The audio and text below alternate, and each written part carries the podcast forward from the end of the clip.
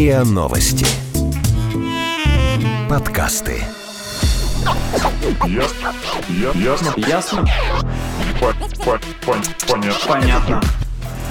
Ну что, ребята, это подкаст «Ясно-понятно». Здесь мы говорим о том, что нас беспокоит, бесит, интригует, кажется сложным, заставляет сомневаться и пытаемся понять, что со всем этим делать. И здесь, как обычно, Ваня и Алиса. Всем привет. И сегодня у нас сложная тема, скажем так.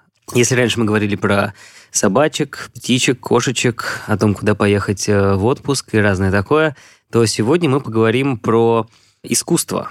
И причем не простое искусство, а про современное искусство.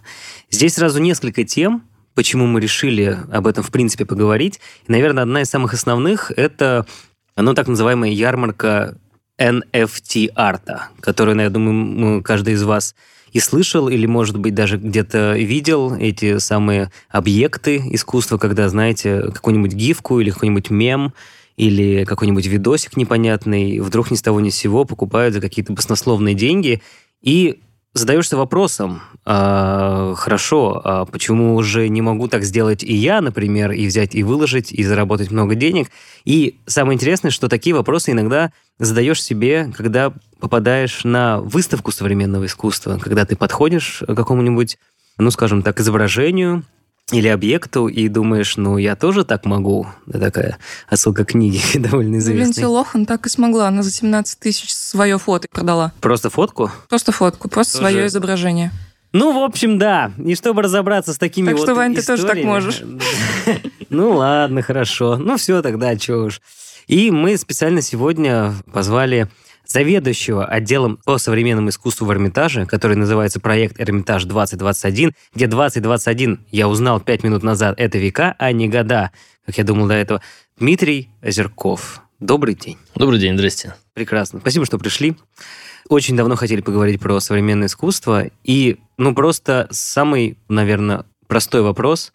Люди смотрят на объект современного искусства и часто его могут не понимать. Либо они его понимают, но думают, что это слишком просто, и говорят, ну, я тоже же так могу. Почему тогда это искусство? Почему это Ну, искусство? смотрите, я возьму сразу высокую планку, наверное. Э, С одной стороны, да, вы так можете, точка, да. Но вы так не делаете, потому что вы сидите в студии с наушниками на ушах и говорите в микрофон, а не делаете искусство, да. А второй момент другой, что, в принципе, все искусство – это продукт очень элитарный. И эволюция элитарного продукта состоит в том, что он становится все более сложным. И каждый раз, когда нам кажется, что мы все поняли, и мы уже знаем, что это, искусство, которое идет впереди нас на несколько десятков лет, говорит что-то новое. Когда мы говорим про судьбу художников, мы всегда видим какую-то тяжелую судьбу.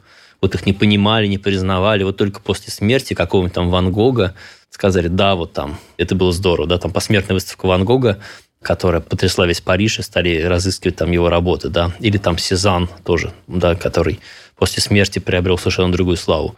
То же самое было в России. Допустим, если мы говорим про Москву конца 19 века, начала 20-го, идет понятная живопись, есть передвижники, есть какие-то пейзажи, портреты, и вдруг постепенно появляются авангардисты, да, люди, которые, как писал Аркадий Вещенко, вешают крысу на подносе. Все говорят, что за ерунда вообще? Это не не просто непонятно, это еще оскорбляет нас, да?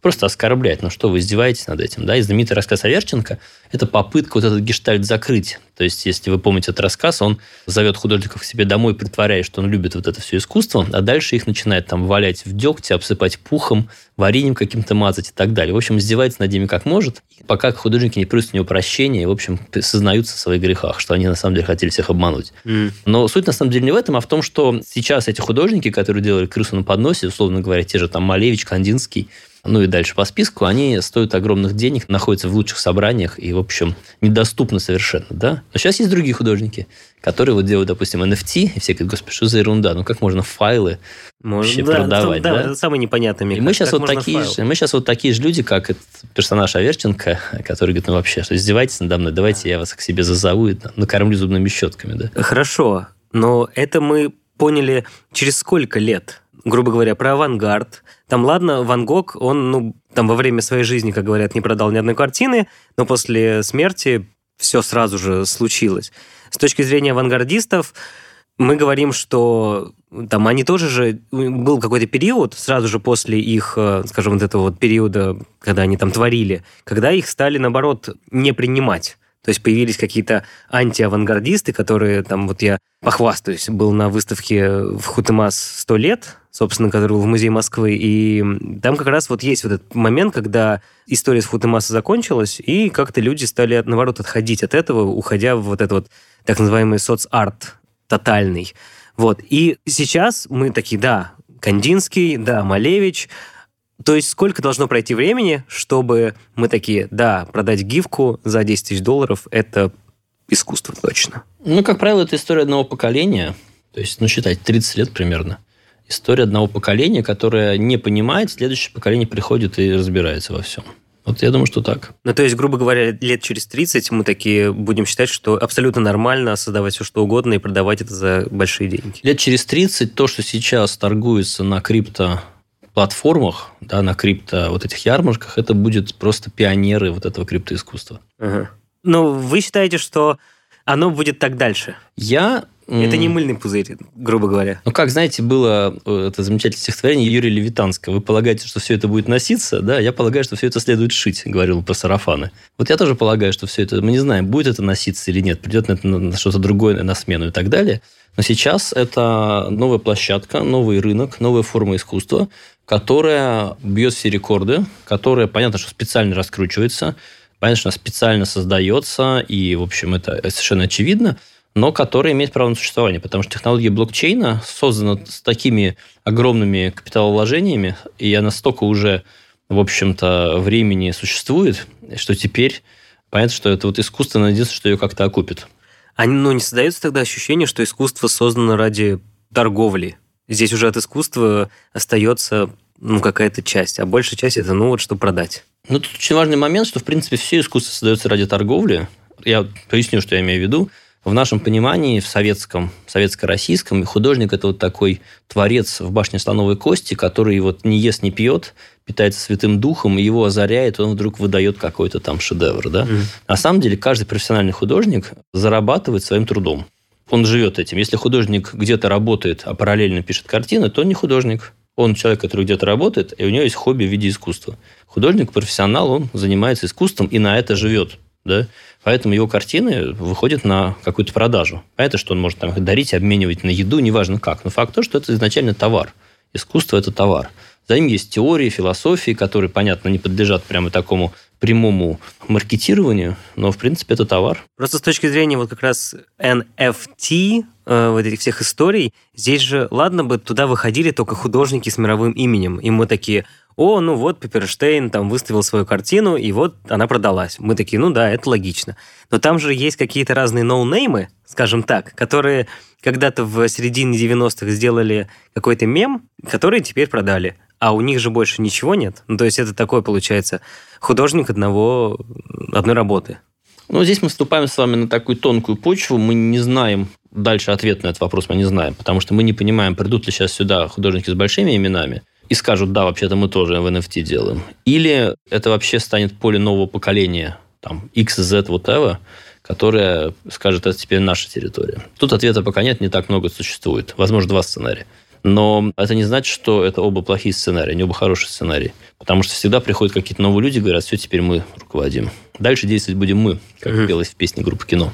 То есть пройдет немного времени, и радость от обладания там, JPEG-файлом будет примерно одинаковая, как от обладания картиной на холсте. Или а это уже несомненно, такая? это уже так, да. Понимаете, возникло новое поколение людей, которые родились, когда интернет существует, которые не понимают мира без интернета. Ну, вот мои дети, например, они родились, когда интернет уже был. Соответственно, если возникает какой-то вопрос, его нужно как? Прогуглить. Загуглить. Да, мы все можем найти. То есть нет проблемы информации, ее недоступность, есть проблема ее обнаружения. Это по-другому устроенный мозг. Так же, как с картиной. Например, вот вы знаете, что вот нужно как бы собирать искусство, например. У вас есть какие-то, какая-то на это сумма. Вот вы думаете, я сейчас пойду за эти деньги куплю себе холст. А потом вы думаете, так, я холст купил, надо сейчас его, значит, упаковать, застраховать, перевести ко мне домой, распаковать, выяснить, что он не очень подходит, значит, надо каким-нибудь лаком его покрыть. Потом придет ваша жена, скажет, что ты притащил, ну-ка, давай, мне Почему не нравится. так много места занимает? другая картина, да. Вы это все везете на склад.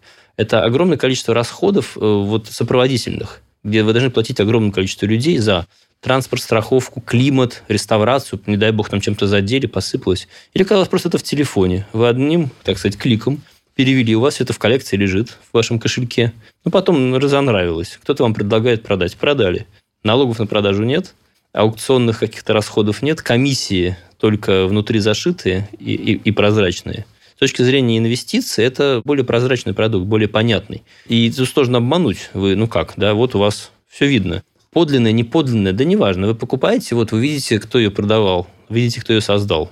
Я правильно понимаю, что... Появляется вопрос сейчас, да? Конечно, еще бы что в данном случае, как и с обычными полотнами, не всегда понятно, когда у тебя... Ну, другие не всегда знают, когда у тебя копия, а когда у тебя, собственно, оригинал. Нет, вот здесь как раз все понятно, потому что у тебя есть оригинал, который может быть сингл копия, единственный, а может быть э, edition из нескольких. Там все прописано. Но никто не застрахован, что ты можешь просто взять эту картину, правой кнопочкой нажать, сохранить себе в загрузочке, и вот она у тебя в папочке лежит, эта картина. Э, да, но это то же самое и с э, картиной маслом, потому что ты можешь прийти в музей, сделать, сфотографировать картину Рембрандта «Блудный сын», и вот она у тебя в телефоне.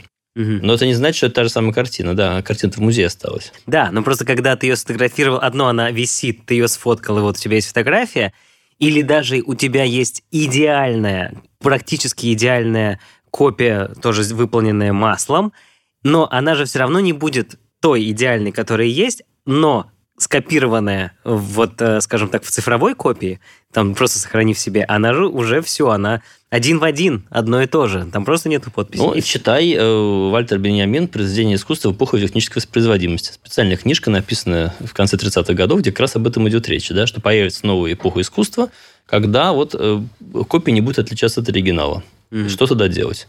Вот это и есть та тема. Собственно, к этой теме пришел уже Энди Уорхол, когда он делал вот эти свои клишированные работы, да, где все были как бы похожи друг на друга. И где он, в принципе, сказал, что ну вот банки супа Кэмпбелл рекламные, они ничем не хуже, чем те же холсты и полотна, да, и которые тоже бесконечно тиражированные вещи, там разными способами, и которые тоже вот идут в продажу. Это вопрос тоже обладания. Здесь, что важно в блокчейне, да, допустим, вы сохранили себе этот файл на телефон, вот он у вас есть, такой же самый, да, тот же JPEG, грубо говоря, но это просто картинка в вашем, вашей фотоподборке у нее нет ни провинанса, ни подлинности, ничего нет. Да, она соответствует, но в ней не зашит, не зашит никакой код. Часто же в этом токене зашито что-то еще. Но помимо владельца, помимо происхождения, это же некий сложный код. Да? Угу. В нем зашита еще, может, какая-то скрытая информация может быть зашита вам, что-то еще. То есть картинка – это э, то, что видит внешний пользователь, сторонний, который не имеет доступа к коду. Да? Там бывают какие-то ссылки внутренние. То есть это много чего может быть. И это более сложный продукт, чем просто картинка. Да, это картинка внешне, но часто бывает э, ведь токен, который и не виден даже в виде картинки, да не показывается, например, который просто вот я обладаю неким токеном, и все, который стоит миллион. А что там, никто не знает, кроме меня. В общем, купила я оригинал, покрасила лампас, и если кому-то покласться хочу, мне надо там что-то открыть, показать, вот, смотри, смотри, у меня вот, э, вот этот самый блокчейновый номер или что там. Да, вы показываете, вы держите это на телефоне. Ну, а как вы показываете картину, допустим, дома? Вы также на телефоне показываете, вот смотри, какая у меня на стене висит. Или домой, да, или домой да. к себе приводите, чай наливаете. А тут, смотрите, можно без чая, без похода домой. Вот, пожалуйста, смотри, вот у меня такая картина. Видишь, это я вот владею ей.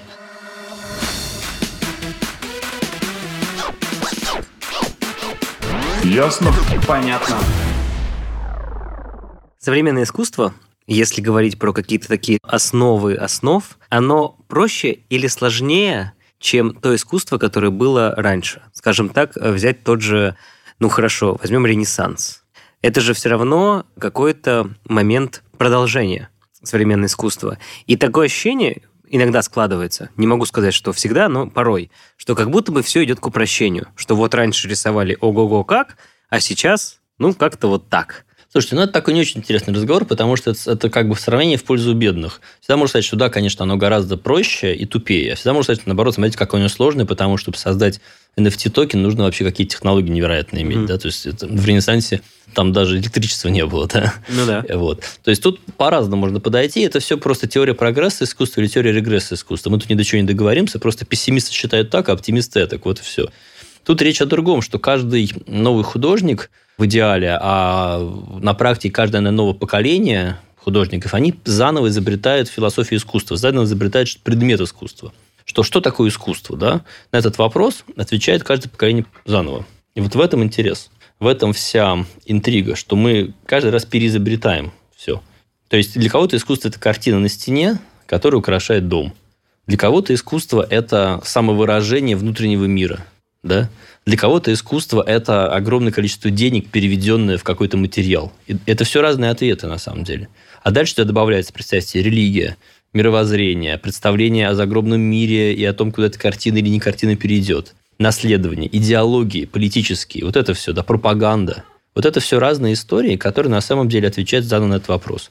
В том же Советском Союзе за его там 70 лет существования было несколько ответов. Один ответ был авангардистов, второй ответ был соцреалистов, третий ответ был нонконформистов. Все разные ответы вообще. А мы, вы сейчас спрашиваете меня про Ренессанс и NFT. Ну, слушайте, этот разговор никогда не закончится. Ну, время, по крайней мере, у нас еще есть на это. Но как бы то ни было, даже если мы говорим, например, про NFT, который сейчас, я думаю, я надеюсь, что все уже поняли, о чем мы говорим, как минимум. Есть ли конкретно внутри э, вот этой вот новой, скажем так, биржи, криптобиржи искусства какие-то тоже свои определенные тренды? Или это тоже такая супер хаотичная история? Ну, мне сложно сказать, потому что я не могу сказать, что я прямо вот ежедневно отслеживаю все эти тренды, то есть до меня доносятся, наверное, какие-то вещи, которые очевидны и которые я не специально сейчас раскапываю, да, хотя я тщательно за этим слежу последние пару месяцев. Но эта история скорее мало предсказуемая, потому что понятно, что это некий управляемый процесс, не до конца понятно кем, ну, не очень важно кем, скажем так, неким интернет-сообществом. Но понятно, что это некая серия событий, которые еще не все состоялись. То есть вот продажа Бипла за 69 миллионов в эквиваленте долларовом, да, это некое событие, некое хайповое событие, за которым, конечно же, стоит некий сценарий. И понятно, что за этим должно что-то стоять еще.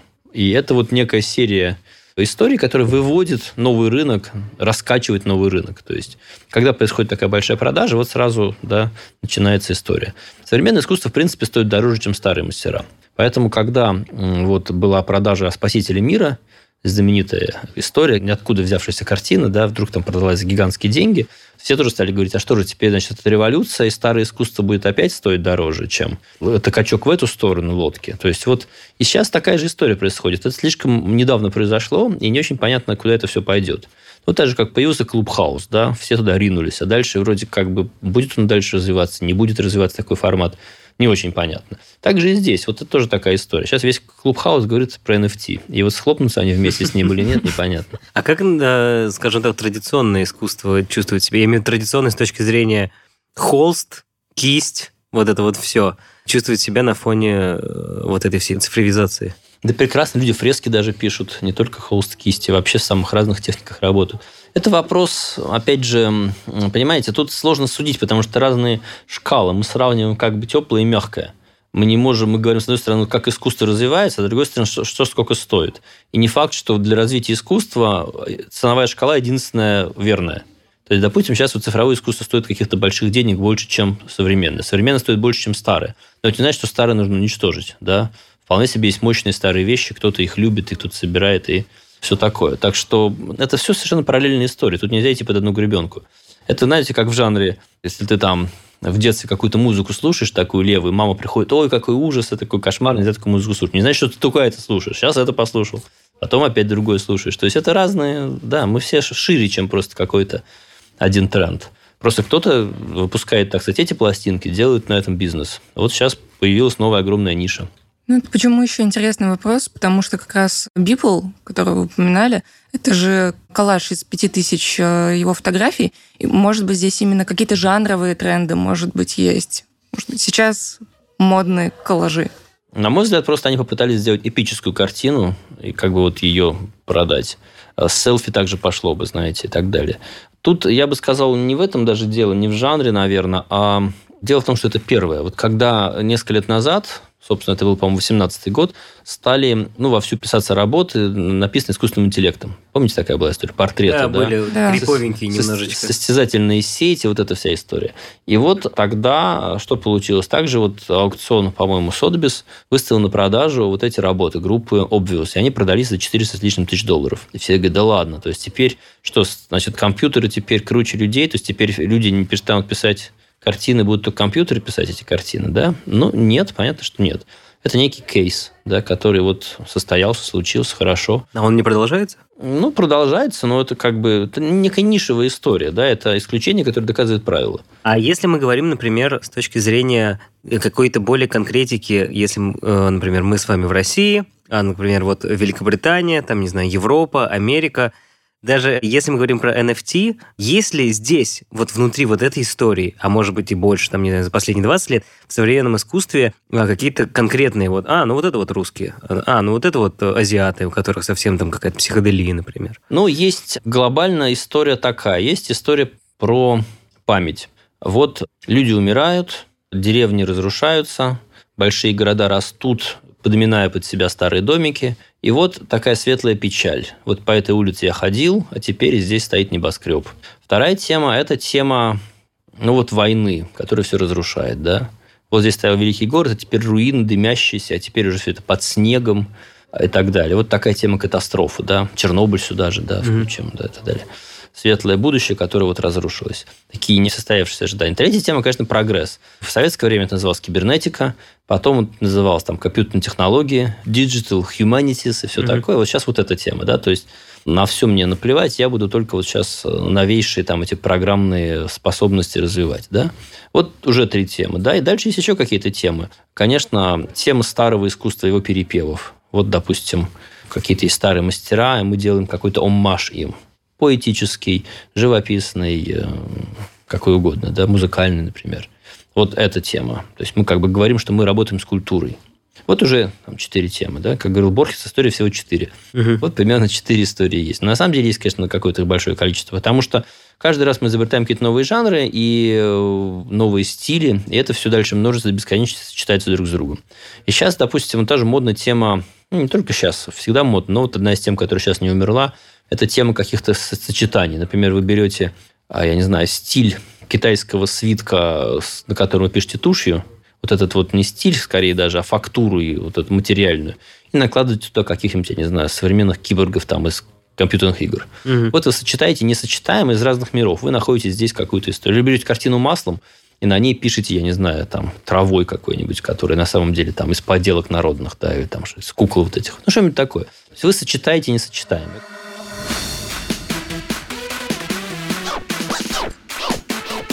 Ясно? Понятно. А если мы, например, говорим о том, что сейчас, собственно, на криптоярмарках продается не только картины. И у нас же, ну, как бы искусство, оно не упирается, ну, скажем так, в исключительно визуальные истории. У нас же в современном искусстве есть и перформансы, есть и не перформансы, скажем так. С точки зрения вообще, в принципе, такого вида искусства, как перформанс, вот насколько вообще этот вариант искусства продаваем? Я имею в виду взять тут же ну, самая известная женщина, перформер, которая постоянно себя мучила. Марина Абрамович. Да, да, мм. да. Вот, например, если бы она решила так, выложить лот э, на криптоярмарку, каким образом это происходит? Что это видеозапись? Как она ну, больше да. никогда не может это делать? Ну, ответ такой, как не продается вдохновение, но можно рукопись продать, да? Угу. Вот из этой же серии вы не продаете как бы суть перформанса, но продаете какие-то объекты, да, почему нет? Ну, а каким образом продается перформанс? Видео, фотографии. А, ну то есть это просто какой-то... Документация. То, чего вы не можете продать, вы документируете и продаете документацию. Но можно ли потом этот перформанс еще раз сделать? Зависит от условий, как вы продаете это. Ну, конечно, зачем вам это сделать? еще раз, если вы там протыкаете себя иглой, то вы можете не хотите потом это еще раз сделать. Ну, или да, или плетью по спине бьете, как как раз Абрамович. Да-да-да. Просто мне интересно, можно ли с точки зрения вот, э, скажем так, новейшей истории искусства продавать... У нас же продается сейчас не только формат картинок, там продается же и видео, продается и музыка, продается там, я не знаю, и тексты какие-нибудь. Вот насколько в этом смысле искусство, ну, будем так, всеобъемлюще? Так это можно же продать, получается, я не знаю, и свою походку. Мать родную. Ну, грубо говоря. Можно ли вот это сказать, что моя походка – это искусство, и продать ее? Ну, вот Виту Акончи что-то подобное делал в 70-х годах, наверное. Я думаю, что, смотрите, здесь вопрос... Просто искусство пытается максимально расшириться, максимально приблизиться к жизни. Собственно, своим расширением оно тестирует жизнь. Оно показывает, что все ваши жизненные привычки, на самом деле, это научение, это искусство, что вы ничего не значите, потому что все из вас можно разложить. Вы там едите как русский, футбол смотрите как англичанин, там, а ходите как француз. Да, и, в общем, все это типично и так далее. То есть искусство вас критикует, чтобы вы стали лучше. В этом его главная миссия. Искусство вас как члена общества, как индивиду, индивидуала, как личность, как э, гражданина той или иной страны, да, как представитель того или иного класса, она все время задает вам разные вопросы вам. И вы, соответственно, из-за этого и становитесь тем, кем вы становитесь, и, и меняетесь постоянно. Поэтому искусство, оно имеет вот такую прикладную тоже функцию. Оно учит нас быть лучше. Но походку-то я могу продать? Можете продать походку. Потом я не могу так ходить. Ну, слушайте, это, ну, как, можно в любую банку залезть и закрыться крышкой, да, и это вопрос, так сказать, что вы хотите этим сказать, потому что можно любую глупость совершить, но дальше вопрос, что это значит. То есть, как вы же продаете не столько, опять же, вдохновение и рукопись, да, вы продаете не вдохновение, вы продаете рукопись, вы продаете некий продукт своей, своих размышлений, своего озарения – как хотите, своего творческого гения. Вы продаете, допустим, походку, которую вы где-то там где-то прошли почему-то, да, это что-то значит. Вы там шли, подволакивая ногу, это что-то означало, например. И тогда да, но это не значит, что вы так больше ходить не можете. То есть, если Ваня будет продавать свою походку, он должен как с проектом как-то выступить и объяснить, что это значит, и только тогда эта походка Сначала продастся. должен ее снять на видео, пофоткать, Ага. видимо, если это будет совсем так. Ага. Ну, это вопрос. На самом деле, смотрите, сейчас э, искусство это, в общем, как и всегда было, современное искусство за за ним стоит большая наука, большое умение. То есть, как продавать походку, вас будет учить несколько лет, объяснять, кто как ходил, что это значило и так далее. Ну, как актер, да. То есть, то, что вы сейчас говорите, это такое перформативное искусство, которое близко к актерам. Вы тоже можете прийти в театр и сказать, я тоже так могу сыграть, да, я тоже так могу идти, как вот этот актер идет в таком спектакле. Ну, попробуйте, да, может, у вас получится. Мгм. Но это не значит, что вы стали актером, да. То есть это здесь тоже не значит, что если вы сейчас черный квадрат накрасили, вы стали художником. Да. Это обманчивая простота. Этим она и подкупает. Искусство словно бы говорит на том же с вами языке, на который, который вам понятен. Так и что тут делать-то, да? Все и так понятно. А потом вы приходите на следующую выставку, а там художник что-то такое делает, что вы вообще как бы ошарашены. То есть у вас вообще не сходятся концы с концами. То есть здесь это каждый раз может быть... Это обманчивая простота. Вот. Чем она и блест- блестящая. 20 год, всем известная пандемия. Насколько сильно это сказалось, в принципе, на искусстве? Учитывая тот факт, что многие, я думаю, художники и артисты были заперты у себя дома, ну, в идеале, и стало ли это причиной, что тех же произведений стало больше?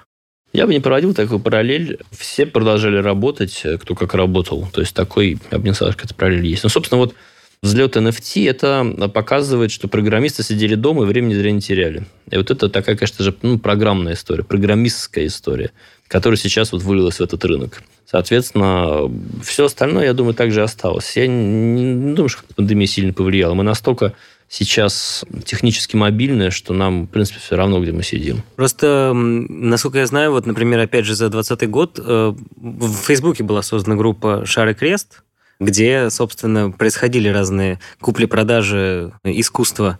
И в- даже вот в начале 2021 года, получается, была выставка всех этих работ, и которые были написаны, ну, я так думаю, в большинстве случаев в закрытой комнате во время пандемии.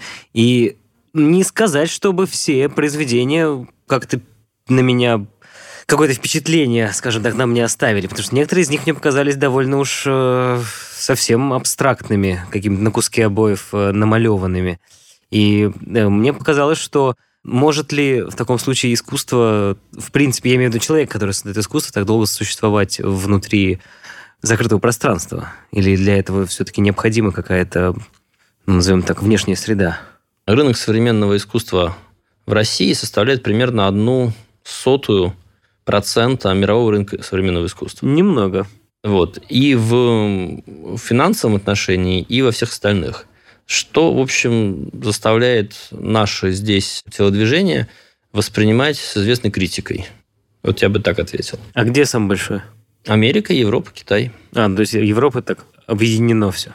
Ну, я бы так сказал, да, если мы начинаем делить по странам, там тоже не очень много, но все равно там какие-то уже проценты, а не, не сотые доли, да. Окей, когда мы говорим о современном искусстве, естественно, мы думаем не только о каких-то визуальных образах, но и аудиальных образах. И вот, насколько я знаю, Дмитрий, вы являетесь, как это правильно называется, Я являюсь исполнительным директором оркестра и хора «Музыка Этерна» по России.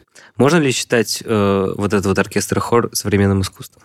Но это, несомненно, современное искусство, потому что то, что делают наши художественные руководители, Теодор Курензис, это, в общем, невероятные вещи. Это и исполнение классики, и поиск и исполнение совершенно невероятно новой музыки. То, что мы делаем в Доме радио в Петербурге, то, что мы привозим на гастроли, вот время от времени в Москву, в, зале, в зал заряде в основном, угу. э, это, конечно, вот невероятно новое искусство, да. Но вот с точки зрения, скажем так, то, что воспроизводится, это, скажем так, ну вот так грубо говоря, ноты, написанные сейчас, это же не так, это же написано давно. давно Нет, в том числе и ноты написано сейчас. Мы довольно много играем музыки, которая написана сейчас прямо сейчас. Да. Более того, у нас есть э, программа резиденции композиторов, которые пишут э, музыку прямо в Доме радио, и она тут же исполняется. Дом радио построен как такая, такой византийский баухаус. Смысл его в том, что все творческие люди разных профессий – между собой общаются, композиторы, музыканты, художники, танцоры, да, самые разные люди. И при этом есть некая иерархия, структура, то есть вначале пишется музыка композиторам на верхнем этаже, потом она спускается ниже к музыкантам, которые отыгрывают. Это прям все так и сидят? Да-да, у нас на верхнем этаже резиденция композиторов, потом дальше музыканты, дальше, значит, уже танцы, свет, звук, визуальное искусство, и все вот это объединяется в такой истории. Потом выходит такой Gesamtkunstwerk, который что-то и уже и несет в себе. То есть э, у нас вот закончилась резиденция Алексея Летинского, композитора. Сейчас началась резиденция Андреаса Мустукиса. Летинские, соответственно, это Вена, а Петербург. Мустукис – это Греция, а, Кипр. Вот. И вот дальше больше. То есть э, мы, собственно, композиторы пишут музыку для нас, которую мы потом играем. И это вполне себе может быть что-то современно невероятное. А можно ли считать, что, например, взять например, того же Моцарта и исполнить его в 2021 году как-то очень неожиданно, и это даже акт современного искусства. Да, но вот с какой оговоркой. Дело в том, что Моцарт, который исполняет Теодор Куренти, сейчас как раз в эти дни вот гастроли угу. с Моцартом, так что вы попали прямо идеально, он связан с тем, что исполнитель, он всегда исполняет некую заданную партитуру. Да? Эта партитура имеет свои знаки, пометки, иногда комментарии композитора. Современные композиторы часто каждому такту пишут длинное объяснение что значит, как это играть и что это все означает. Угу. И в случае с Моцартом ты тем лучше понимаешь каждый такт, когда ты прочел его биографию, переписку, какие-то воспоминания о нем, да, то есть ты понимаешь все про Моцарта, чем больше, тем лучше. И поэтому ты играешь этот такт с определенным уже пониманием всего этого. Кроме того, ты думаешь, хорошо, вот какие во время Моцарта были струны? Металлических струн не было, значит, были струны жильные. Давайте-ка мы жильные струны поставим. Да? Вот был, какие клавишные были, какой у них был диапазон. Давайте вот мы и будем на этом играть. То есть, чем ближе вы приближаетесь к тому звучанию, которое Моцарт прописал, тем лучше вы и делаете. Потому что наша проблема, в принципе, музыки в целом, насколько я так сказать, понимаю ее, вот не будучи прямо специалистом музыки, состоит в том, что мы все играем, как это было принято в 19 веке. То есть 19 век переучил нас слышать музыку. Мы слушаем музыку 19 века, в том числе Моцарта, да.